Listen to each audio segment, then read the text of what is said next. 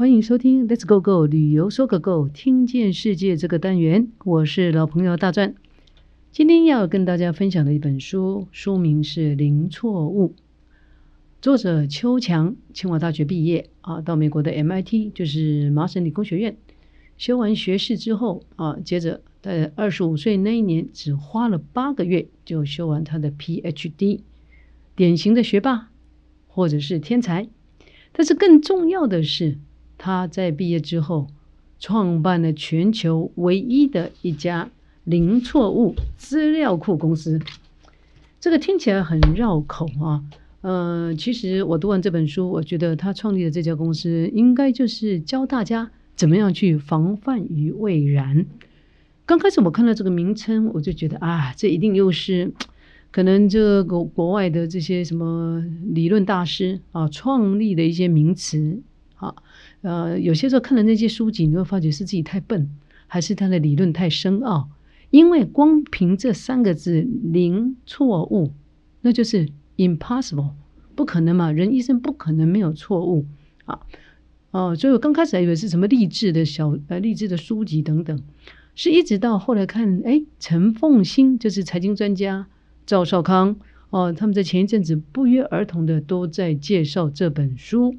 好，所以我拿到这本书之后，再看一下它的副标：全球顶尖企业都采用的科技策略。那很清楚了啊，应该是一本工具书啊。可是呢，翻了几页之后，发觉好像有点艰涩，因为他提到说啊，用什么论述能够有14种方法。可以让我们对于错误防范于未然。但是看着看着，我发觉这本书有个很妙的地方，就是它里面好多好多的故事串联，让你在快要放弃之余，又一个故事出来验证它的论述。好，所以今天呢，针对这本书提出来的14种的方法啊，我把它截取了3个，我觉得最有趣的啊，也是最容易理解的。但是他为什么能够写这本书呢？其实邱强他创立了这家零错误的资料库、知识库软体公司，说穿了就是透过大数据、大量的分析、大量的收集，再加上 AI 的分析之后理出来的一个结论。这个结论就是说，不管是个人还是企业，决定成功与否的因素只有一个，那就是谁犯的错误比较少啊。所以零错误，我觉得这本书名定的是让人家觉得吸引你的注意力啊。他们也承认人不可能没有错误啊，只是你不能去犯了那种无可救药或者没有办法弥补的错误。好，那我们现在就来开始分享这本书。他其中提了几个重点，开宗明义他就提到，他们运用笛卡尔的方法论为框架。笛卡尔的方法论呢，有3个重点。第一个重点就是说，你不要轻易的相信真理，你一定要厘清所有的怀疑啊。第二，要把问题细分加以解决。第三，针对解决后的那个结果啊，再去做确认。也就是说，你可以把所有的问题呢，应该要先去挑战你的假设，你不要认为说这个假设就一定是对或错，你先去验证啊，然后由大化小，由简入繁，然后验证这个遗漏。讲到这里还是很抽象，是吧？所以我们用一个故事，就是书中马上针对这个论述，他用一个故事，就是美国德州啊，有个农工科技大学，他们在1999年的时候，按照惯例。就是已经行之90年了，他们当他们在举办这个美式足球 football， 这美式足球跟欧洲的足球不太一样哈，各位应该有个印象，欧洲足球就是踢来踢去踢来踢去，然后就是 T 恤短裤，可是美式足球就是我们所谓的橄榄球，是很 man 的一个活动。所以对于大学生来讲啊，这个American football 啊，就是一个展现的时候，所以每次在比赛的时候，他们都会办这个科技大学呢，德州的农工科技大学，他们都会按照惯例啊，堆起萤火，这个萤火高达5层楼高。过去的经验都是用同样尺寸的木头，然后就是好像在堆蛋糕一样啊，四方堆叠5层楼高。但是到1999年这一年呢，承办负责的学生啊，他就是没有去厘清怀疑，他相信真理。什么叫真理？他认为已经99年都这么办了，所以我就萧规曹随啊。只是他认为，我如果再把原来的只是单纯的加上去，我透过卡榫是不是更牢固啊？那这样也能够增加这个引火燃烧的空间。结果没有想到这一年啊，认为理所当然的、没有问题的这种的架设方法，竟然因为地势有点倾斜啊，造成整个引火的坍塌，也造成50-60个学生的伤亡。所以笛卡尔这个方法论的唯架构，他就提出要厘清怀疑，不要相信真理啊，除非你都把它厘清了。这个农工科技大学就是他没有去厘清，他认为这个就是真理，已经办了90年都这么做，应该没有问题。可是就少那么一个步骤，就发生问题了。那这本书里面呢，还有提到第二个重点，就是历史是会重演的啊。我相信我们会讲这句话，应该信手拈来有很多的案例啊。故事又来了。书中呢就举了中外各一个案例，其中一个就是关老爷关羽啊。前一阵子在追剧嘛哈，三国的时候，我就才发现原来很多成语都是来自三国啊，比如说廖化作先锋啦，蜀中无大将廖化作先锋啊，还有一个最经典就是大意失荆州啊。我们知道关羽是相当勇猛的一员大将啊。当时呢，刘备要他就驻守哈，还有诸葛亮要他驻守在这个所谓的荆州，无论如何你不要离开。可是没有想到东吴那时候呢，就是来了一个陆逊，年纪轻轻的，但是他很善于攻心计，他就假称啊，就是吕蒙啊，就是东吴的一个很会作战的吕蒙病重了，所以关羽就失去这个防备心，而且认为哎呀，这个陆逊啊，年纪轻轻的干不出什么花样来的啊，没有问题的。就当他离开之后没多久，发觉荆州失守，他再回防已经来不及了。我们要知道荆州是很重要一个它的战略位置是非常的重要啊，就是南北东西在这样一个军事的重镇，因为军队在移防，粮食是很重要的一环。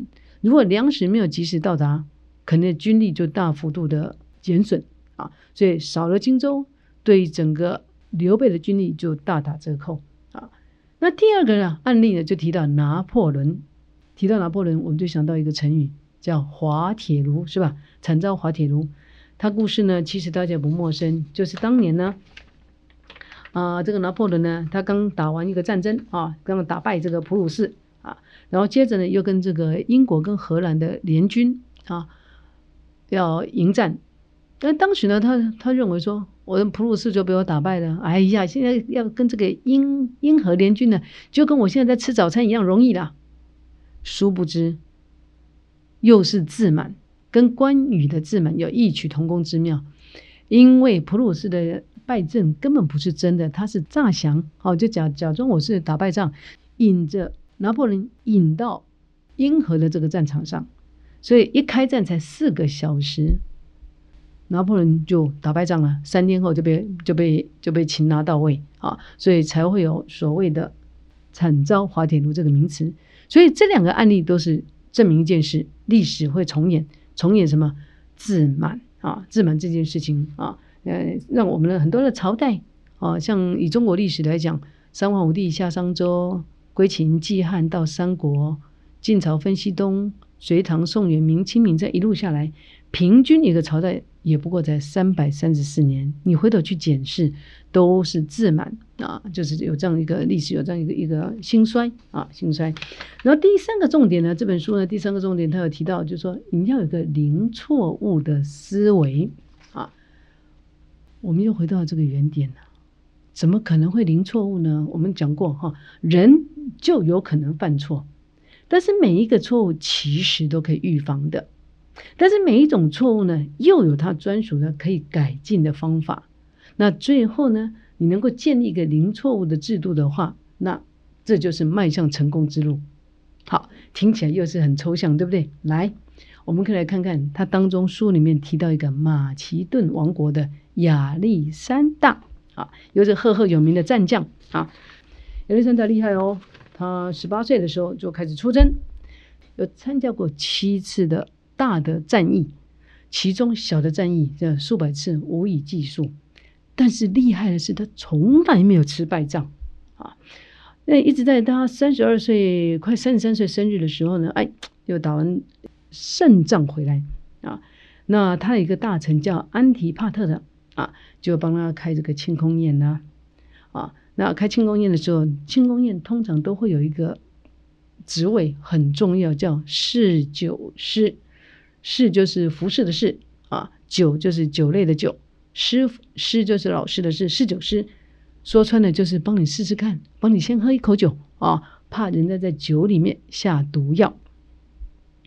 哦，亚历山大回来，这位他的大臣安提帕特就说：“哎，我们需要一个侍酒师，那就让我儿子来当你的侍酒师好了啊。”那这个亚历山大开心自己就说：“好啊，啊，没有问题啊，因为这是他的大臣，他很重视的一个大臣。”结果，没想到这个 party 当中。我们这个亚历山大喝酒，到后来竟然昏迷了，昏迷了12天之后就挂掉了啊。那这个故事是要代表什么呢？就是我们的亚历山大他没有零错误的思维。为什么这么讲呢？因为他一度都是打胜仗啊，但是他忽略到一件事情，就是当要回来参加 party 要帮他办这个庆功宴的安提帕特，他很重视的一位啊大臣。在不久之前，亚历山大才骂了他一顿啊！为什么会骂他呢？为什么会这样训斥他呢？因为他有听说这个大将好像要叛变啊，所以亚历山大说：“你为什么要有这些让人家也引人疑堵的地方啊？”巴拉巴拉就骂了他一堆。那因为这件事骂完他就忘记了。可是呢，安提帕特觉得我现在在你心目中有污点了啊！那如果继续这样下去，搞不好你对我印象就不好，甚至于。搞不好你会把我先做掉，那不如我把你先做掉，所以他才会建议说，由他的儿子，就是这个大臣安提帕特的儿子来当侍酒师，这不是很奇怪？其实他根本就是要利用这个机会下毒，把亚历山大做掉。所以这个故事让我们知道说，亚历山大他就是没有零错误这个思维。他应该讲，第一个，你永远没有错误，但是你忘了你是刚骂过人家呢，啊，你就那么轻易的在相信他，已掉以轻心了。第二个，因为亚历山大一死之后没多久，马其顿王国就兵败如山倒啊，就也跟着亡国。因为亚历山大认为我还年轻，所以他也没有去培养接班人，这也是他的一大错误啊。那这本书呢，第三个重点就是每一个人都很容易会有一个单项弱点。其实单项弱点这个专有名词呢，如果在工业上来讲啊，指的是说，因为一个环节的失效，可能会造成全盘的失败啊。那应用在这里呢，他就举了几个故事，比如说像林肯、甘乃迪、约翰南农啊，他们3个都是被暗杀掉的啊。这当中就有一些轻忽了。我们先讲，我们就举这个甘乃迪好了。他当时在德州，然后去参加活动，但是呢，狙击手就是在他车子转弯的时候。因为车子转弯必须要把时速要降低嘛，这是一定的。所以平常如果说时速是32公里啊，街旁两边的民众在夹道欢呼等等，好，但是在转弯的时候速度要降慢到达时速18公里，所以狙击手就在这个单项弱点的地方，砰砰砰啊！我们的甘乃迪，美国人心目中的最爱的总统，就这样挂掉了。那约翰南农也是。啊，他一直强调和平啦、啊，啊，等等等等，最后没想到是在他回家在那门口有个歌迷就在那里守着他，砰砰砰砰砰，5枪就让约翰南农毙命。也就是说百密一疏啊，这就是我们一般人容易犯的这个单项弱点。那说到这里呢，我们为这本书呢做一个结论啊，这本书主要告诉大家是可以防范于未然的。透过 AI 分析，透过大数据大量收集、大量分析，我们是可以达到零错误的境界。第二，每天我们分析我们所犯的错误，如果能够加以分析再改进，其实每一个错误都是上帝给我们的恩赐。说到这里，我就想到这一次 COVID-19 对于旅游业的影响已经不是收入降低几个 percent 几个 percent， 而是直接归零。所以我也在想，这当中是不是我们做了一些什么样的失误的判断啊？如果真的要细数，有没有哪些的数据是可以让我们沿用的？我想来想去，大概只有 SARS 期间对于旅游业造成的影响，跟这一次的 COVID-19 有异曲同工之妙啊，但是好像也是非战之罪啊。所以呢，我觉得在这次疫情当中，最大的收获就是多些时间看书啊。那今天我看了这本《零错误》啊，我把它书中的精华再精华再精华，透过一些故事啊，跟大家分享，就到这里告一个段落。那我希望啊，有兴趣的，真的这是一本值得啊去好好研读的好书，因为这本书已经再版再版再再版，前后9刷，那就代表这本书可以当工具书，也可以当你的人生的就是迈向成功之路的一个引导啊。当中很多的方法可以让我们杜绝错误。好，以上就是这本书啊，大壮跟大家的分享。那我们下次有好书再一起来空中见面喽，拜拜。